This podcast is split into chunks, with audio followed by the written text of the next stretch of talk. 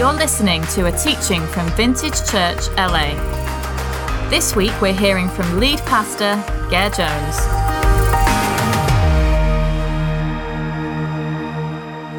Amen. Amen. Well, this morning is exciting because we are, just want to say before I start, a massive thank you to everyone who's done so well over the summer. The speakers, the team, they're on summer. I got to go away. But should we just say thank you to Johnny, Cheyenne, Alyssa, the whole team, all the guest preachers. I heard the series was amazing. Um, and so I apologize in advance for what's about to come. A new series. A new series called this Making Sense of the God of the Old Testament. Making sense of the God of the Old Testament. As you know, I said at the beginning of the year that for many years I struggled with the Old Testament. I got Jesus, I got the New Testament, but I struggled with the Old Testament. I struggled with kind of the creation story. I struggled with um, all those wars and violence and I struggled with how does God of the Old Testament fit with the God of the New Testament in Jesus? I just couldn't put them together. And so throughout this year, we've been looking at the Old Testament every now and again, and we've been looking at the book of Ruth at the start of the year. Do you remember that? We looked then at Genesis 1 to 3, looking at how science and faith are not incompatible, and actually what God is doing there is beautifully meshing with science. But we can't go forward and look at the Old Testament without looking at this question of how does the God of the Old Testament mesh with the God of the New Testament? How do these things go together? It just seems, when you read the Old Testament, you go, ah, this seems pretty harsh. This seems unlike Jesus in some ways. And this is important because if you don't have the right view of God, then that distorts everything about your faith in Him. That if you feel God is schizophrenic in some ways, like different, like changing. If you feel like Jesus is kind of, it seems like a different God, then it will erode your trust in the Bible and ultimately it will erode your trust in Jesus himself. Because Jesus himself says, I am the God of the Old Testament in the flesh. So I had all, all these questions. How could I trust the Bible? How could I worship a God who does this? And we end up, don't we, redefining God in the type of God that we want Him to be, as opposed to the God of the Bible.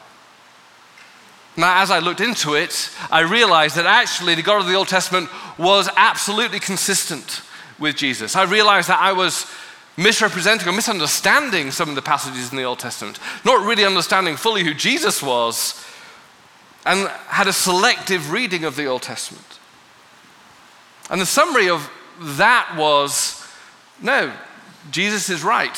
He is the incarnation of the God of the Old Testament. But we're going to look at that together today. We're going to dive into the tough stuff of the Old Testament. I'm a big believer in you follow the truth wherever it may lead. And I found the truth when we ask the hard questions of the Bible. They don't diminish my faith in Him, but they deepen my faith in Him. And so we're on a series going about four or five weeks, see how much we get through, on how making sense of the God of the Old Testament. Now, I'm going to ask for your help here because we can't cover everything on a Sunday morning in 30 minutes. And so I'm going to say, look, I'm going to cover part of it. And you're going to go, but what about this? But what about that? And by all means, grab me afterwards and we can talk about it. But I'm also going to give you some resources that you go, okay, Ger's pointed me here. You've got a good question, a tough question, a real question, an authentic question. We honor that. I want to give you some resources. And so here are some resources that I think are essential to accompanying this series. How Not to Read the Bible by Dan Kimball. Great pastor up in Santa Cruz at a church very, called very something similar to ours. And then, but if you're not into reading, then if you love to watch, then the Bible Project has got lots of great films and podcasts and Bible studies on making sense of the God of the Old Testament.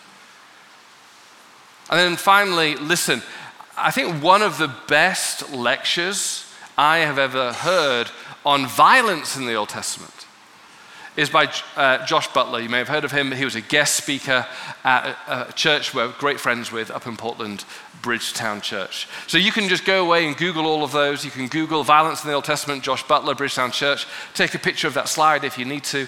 Um, but I heartily encourage you to dig into those. If you're like me, going, I got questions. I got questions. But the sermon series is going to not dive into each of the questions, but actually go a different direction and look at how God describes himself in the Old Testament. How God describes himself. If you want to know who someone is like, well, you ask them. And this is what Moses did in Exodus chapter 34. He said, God, what are you like? Who are you? And God reveals himself in these verses in Exodus chapter 34. And they became the most repeated foundational verses of the whole Old Testament. These two verses became a refrain in the life of the Jewish community. It, it's almost like it's the John 3:16 of the Old Testament. As one author put it, these verses are the pinned tweet of God's Twitter. at the top. This is who I am. And everything else flows from that. It's uh, verses that Jesus applies to himself. That these verses are where we must begin. And we're going to look at them over the next four or five weeks how God describes himself. So let's read it together. Exodus chapter 34, verses 6 and 7. And he passed in front of Moses, proclaiming, Yahweh, Yahweh, the compassionate and gracious God, slow to anger, abounding in love and faithfulness, maintaining love to thousands, and forgiving wickedness, rebellion, and sin and yet he does not leave the guilty unpunished. He punishes the children and their children for the sin of the parents to the third and fourth generation. These are the verses that God Himself says, hey, if you want to know what I'm like, making sense of the God of, of the Old Testament, well, here it is. Now, straight away, if you're like me, I go, ooh, I like that first slide. right? Could we have just stopped there? Didn't look so much like the second slide, right? And that is our problem with the Old Testament, encapsulated in these two verses. It's like, ooh, there's bits I like. I like that grace bit, but I didn't like that second slide. God, could you just not have stopped? What we'll see over the next few weeks is when we really understand what God is saying, when we actually get beyond the English superficial 21st century interpretation of what that is, we'll realize that the, not just the first slide is good news, the whole two slides are good news. And that is part of the journey into the Old Testament. It is, on the surface, confronting and challenging. But when we dig into it and understand what an ancient text is saying to us, we go, ah, the whole thing is good news. But we're going to begin this morning with the very beginning of what God says to Moses. He says, Yahweh, Yahweh. Yahweh, Yahweh. The compassionate and gracious God, slow to anger, abounding in love and faithfulness. God begins with this strange word, Yahweh, which is his name. His name. God has a name. Up until now, then, he's only been referred to in the biblical scriptures as the generic word for God, Elohim, God. The same word we would use for God. And yet, God says, look, if you want to know me, that's kind of like a category name, like human. But we're not just humans, we are individuals with a uniqueness to us.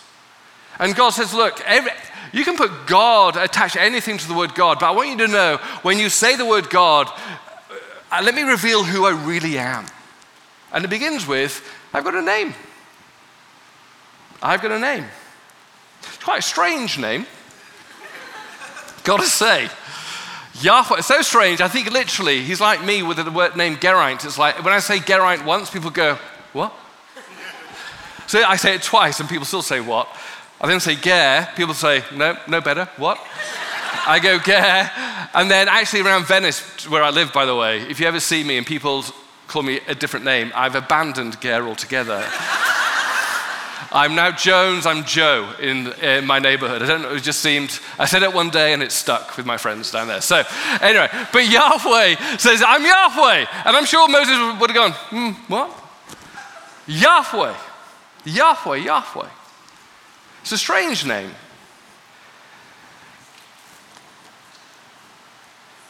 But it's an important name. It's strange because God just didn't go to the top 100 names of ancient Israel. See, names were not there to sound cool or to sound like they had popularity. Names in those days were not just to distinguish people from people, they were there to define people. And God goes, I got to pick a name that defines who I am. That's why throughout the Bible, names are a big deal. Jesus even changes people's names. He goes, Oh, you're not, you're not Saul, you're Paul. Someone got your name wrong. God describes himself as Yahweh because it means who he is. Right? It means who he is. Names were there to say, This is who I am at the core. This is who I am from the very beginning of my existence. And Yahweh picks, so God picks this very interesting name, Yahweh, which is from the verb to be. To be. And scholars best decipher this name Yahweh to mean this I am who I am. I am who I am. It's quite a confident name, isn't it? It's quite a confident name. I don't know if you ever go around and just go, hey, hi, I'm Jim, what's your name? I am who I am. It's a strange name. But what we'll see, it's three things that God wants us to know through his name. First thing is, it's distinct. It's distinct. The second thing is we'll see it is personal. And thirdly, it's consistent. But the first thing is we see it's distinct. You see, up until this time, as I said, everyone referred to whatever God they worshipped as God. Whether you worshipped a God of an organized religion or just had a very LA kind of personal, subjective spirituality, I define God as I want him or her or it to be, we all use the word God. And so if you say to someone, hey, do you believe in God? Most people in LA would probably say yes. But we have no idea what they mean by that. Because we use the word God like we use the word humans. It's a category name, it's a catch all name. And so the first thing we see is something beautiful but challenging. The beauty of it is, is God is going, I want you to know who I am. I don't want you to be confused. I don't want you just to think I'm mysterious. I don't want you just to think that I'm trying to be hidden from you, that you kind of sense this overarching spiritual force. You, you sense there's something more than us. You have these questions of, we just can't have come from nothing. What, what, there must be something out there. And God is going, absolutely. The echo of the human heart is, there is. And I don't want to be hidden from you. I want you to know. It's a beautiful gift of God that He is revelatory to us. He reveals Himself to us. We are not guessing and trying to wonder who God is. He comes to us and reveals himself to us. It's beautiful, but it's also challenging because it means that we no longer get to define God how we want him to be. It's challenging because in the 21st century, we live in what is called the autonomous self. We want to define our own truth, we want to define our own reality. And yet, there are some things that are unchanging and objective beyond our own subjectivity. Something called gravity, for example. right? There are objective truths out there. You go to the bank and go, How much money is in my account? You don't want the bank teller to say, Well, may your truth may not be our truth. you know, it's all pretty subjective. What is money? no, there is objectivity, right? There is, and God puts himself out of what we want to put him in, which is subjective, and he says, Look, I'm in the objective camp. I'm not just a figment of your idealized self. I am distinct. And you're going to find me at times in agreement with you, but you're going to find times I challenge you because I'm not you. Most of us like to define God in our own image, uh, an idealized version of ourselves, because then we are in control of God. And He basically approves everything we want Him to approve. Tim Keller famously said, if your God never disagrees with you, you might just be worshiping an, ide- an idealized version of yourself. It's a great blessing that God says, I'm going to take myself out of subjectivity. I'm going to place myself as an objective reality that then you have to be forced to wrestle with what do I think of God? What do I think of Yahweh? He's distinct. We can't redefine him, we can't change him. He is, I am what I am.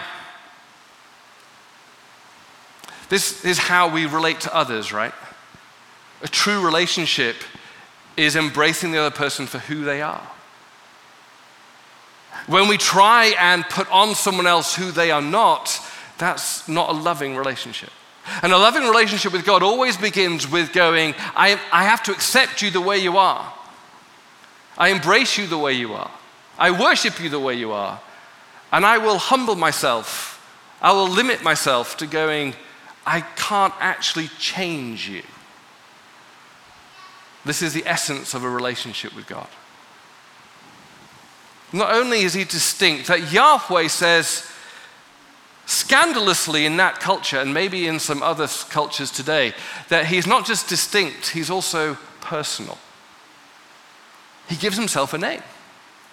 I am, personal pronouns, I am who I am. Again, something that would have rocked the world of the ancient Near East, and maybe even today, where many people view God as a thing, a force, an impersonal reality, a manifestation of the universe. But God, in His revelation, says, Hey, I just want you to know, I'm a person. I'm not human, but as a God, I have personhood. I laugh, I grieve, I love, I care, I listen. I want to be in relationship with you. In fact, that's his greatest desire is as a person, he wants to be in relationship with you. We see this in Moses. Moses and him are having a conversation on top of Mount Sinai. As a friend, Moses says. That God is not distant, but he is a person. And that is why, when we see in Genesis 1 that we are made in his image, we are made in the image of a personhood, which is why what's one of the greatest gifts of humanity is relationship. It's why love is at the center of the universe, because a person is at the center of the universe. In fact, we see later on, a community of love is at the center of the universe, which is why love is so supreme. And here's the kicker God wants to be in relationship with you. Yahweh reveals himself as I'm not distant, I'm not just on a throne somewhere, I'm certainly not just a force, an impersonal reality or consciousness. I am a person who is desperate to be in relationship with you. That we might hear his voice, that we may know his guidance, that we may experience his comfort and his presence. Like Moses, he wants to be face to face with you to build that relationship with you. We see in the New Testament that this relationship is defined as the deepest possible intimacy. not king, slave, or servant, not just friends. But in Jesus, we see Yahweh says, Look, I've come to adopt you as my children, parent child. That we can throw up our arms in intimacy and cry, Abba, Father. This is the great revelation of Yahweh that He's not distant, He's not consciousness alone. He is a person who longs to be with you. Now, I don't know about you, but I struggled with this for many years because I didn't have this view of God. I grew up in a church which I, I honor for many things, but one of the things I struggled with, and eventually was one of the reasons I, I kind of left the church for many years, was because I was disappointed in God because God seemed, and I thought God was like a formula rather than a friend. That God was this slot machine that if I put in the right things, pull the handle, I'd get the right outcome. That God was just mechanical. That if I showed up at church, did a devotional every day, tithed, served on the welcome team, then I was doing my part on one side of the equation. And I had all sorts of expectations on the other side, and therefore God will do this, this, and this, and this. My version of the good life. That had reduced God and Yahweh, not from I am who I am, to a mathematical formula. Now, have you ever tried to treat your friends like a mathematical formula? I may be a generous guy, but don't treat me like a formula. I may want to bless you, but don't treat me like a formula.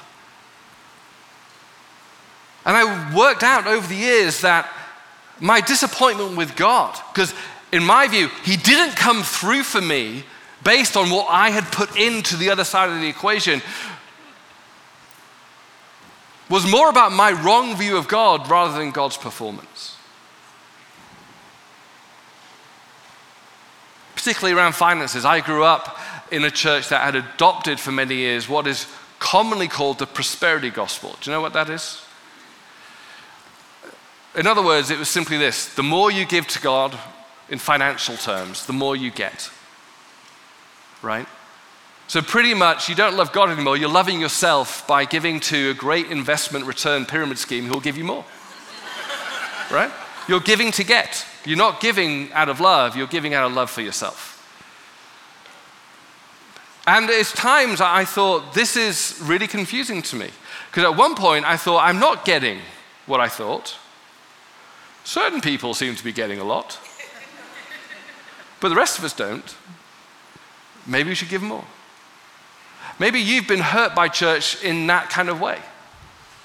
I believe God blesses. I believe God blesses those who serve and invest in what he's doing. It's just the warp of and woof of how we follow Jesus. As you fall in line and as you worship him and get in line with his desires, you will flourish. But it's not a formula of put five bucks in and next week you'll get 20.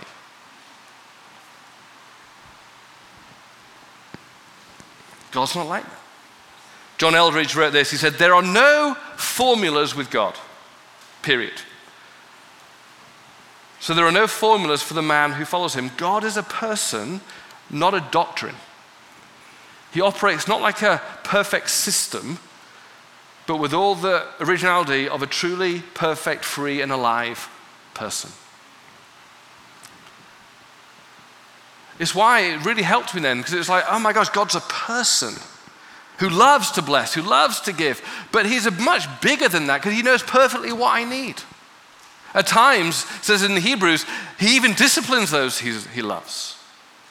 At times, I'm going to feel his intimacy like a friend. We're going to be in this. Oh man! Sometimes I look at my, a friend of mine and go, "Man, what an amazing friend!" And sometimes we just sit in TV together and there's no emotions, but we're just friends.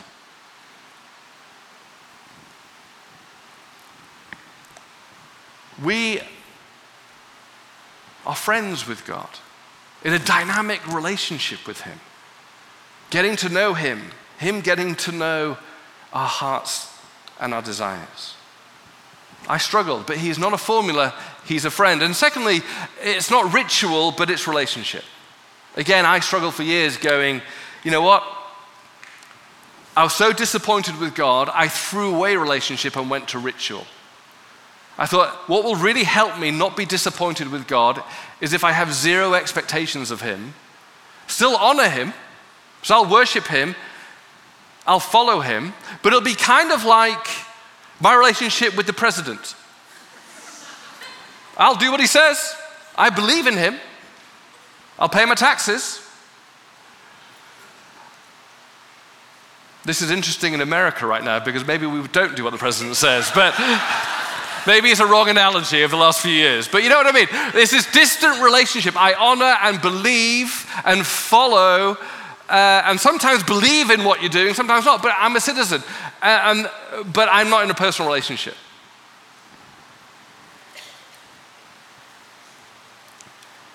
But over time, and part of that was actually because I was burnt by people who had a relationship with God saying things like, God told me. Have you ever had that and thought, hmm, hang on?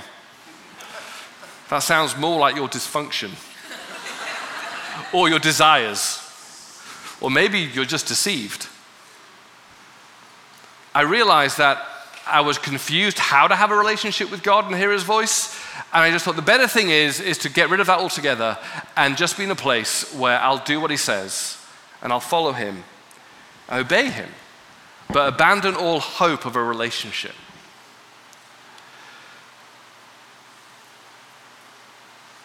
But that isn't in line with Yahweh. And eventually, Yahweh, like he did with Moses, like he did with everyone in the Bible, he doesn't leave us in that place. He comes to restore us back into relationship. I remember going to a new church, I remember someone helping me to realize a relationship, a healthy relationship is possible. An intimate relationship is possible. But I did have to learn what that looked like because it wasn't human to human. It was human to Yahweh. Both persons. I was going, but how can I hear God's voice? Like Michael here, when we go out for a beer, I can hear his voice. Right? I can see him. And we have a, a, relationship because of that. I don't get that with God. I don't see him. I don't hear an audible voice. What does it mean to have a relationship with him? How do I know it's not just me making things up. How do I not? It's just my guilt from the past. How do I know God is speaking to me?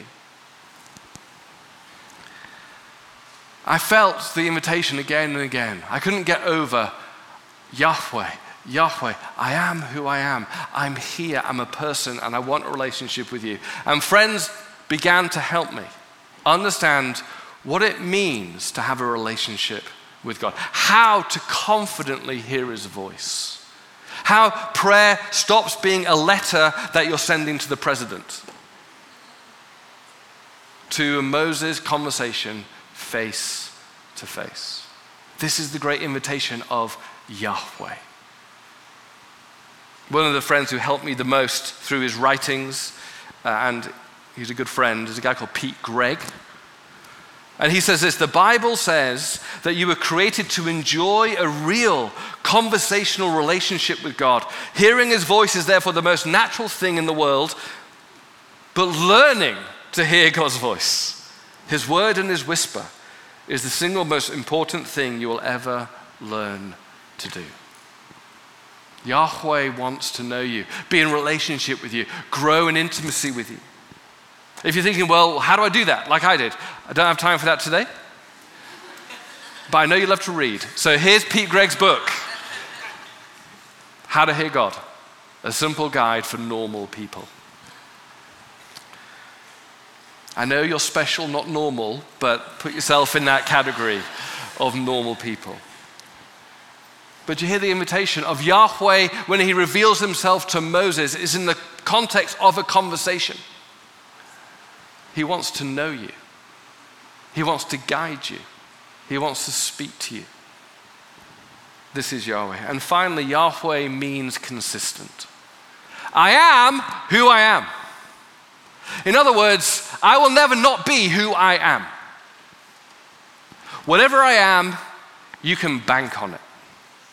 Whatever I am, I will never go up and down. Whatever I am, there's no mood swings. There's no God had a bad day. There's no, I'm not too sure. Maybe your parents were like this, or maybe some friends were like this, maybe your spouse is like this.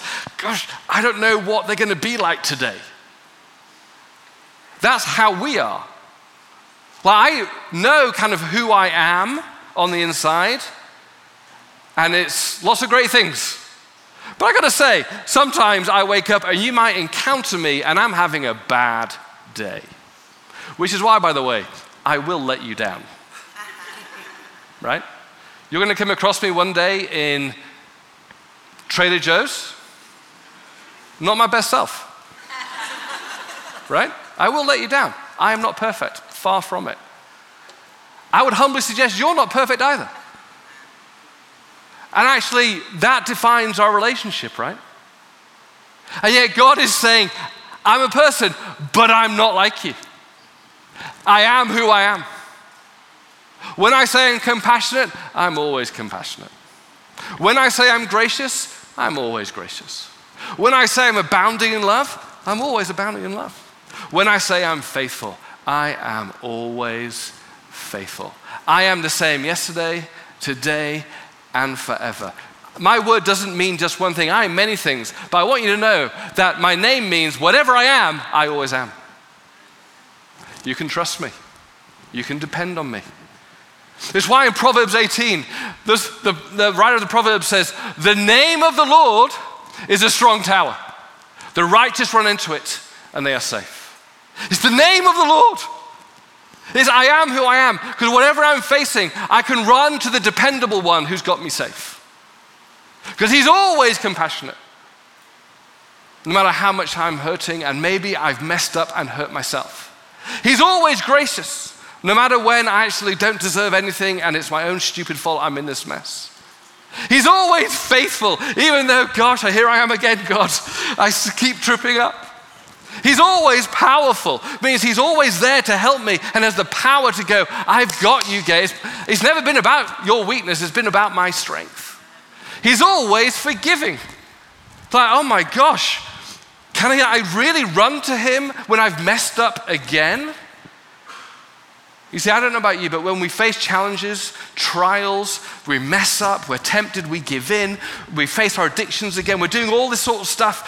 I don't know about you, but sometimes I don't run to God because I'm afraid of what He might say to me. I'm afraid of what He might feel about me. I go, oh gosh, He's going to be disappointed. Oh, you're going to go, dude, I'm forgiving, but there's, there's an end, right? He's going to be, like, no more. What, you did that again? What? You can't even do this? I think I run elsewhere to be soothed. I run elsewhere for compassion. I run elsewhere to be loved. I run elsewhere for people to kind of soothe me because I don't have a view of Yahweh that He's going, run to me. I'm always going to be compassionate. I'm always going to be forgiving. I'm always going to be healing. I'm always going to be restoring. I am who I am. No matter where you've been, no matter what you've done, run to me and I will keep you safe, which means I will lift you up. And I will hold you in my strong name, a strong tower. This is Yahweh from the beginning to the end. He's the strong tower you can run to in every circumstance.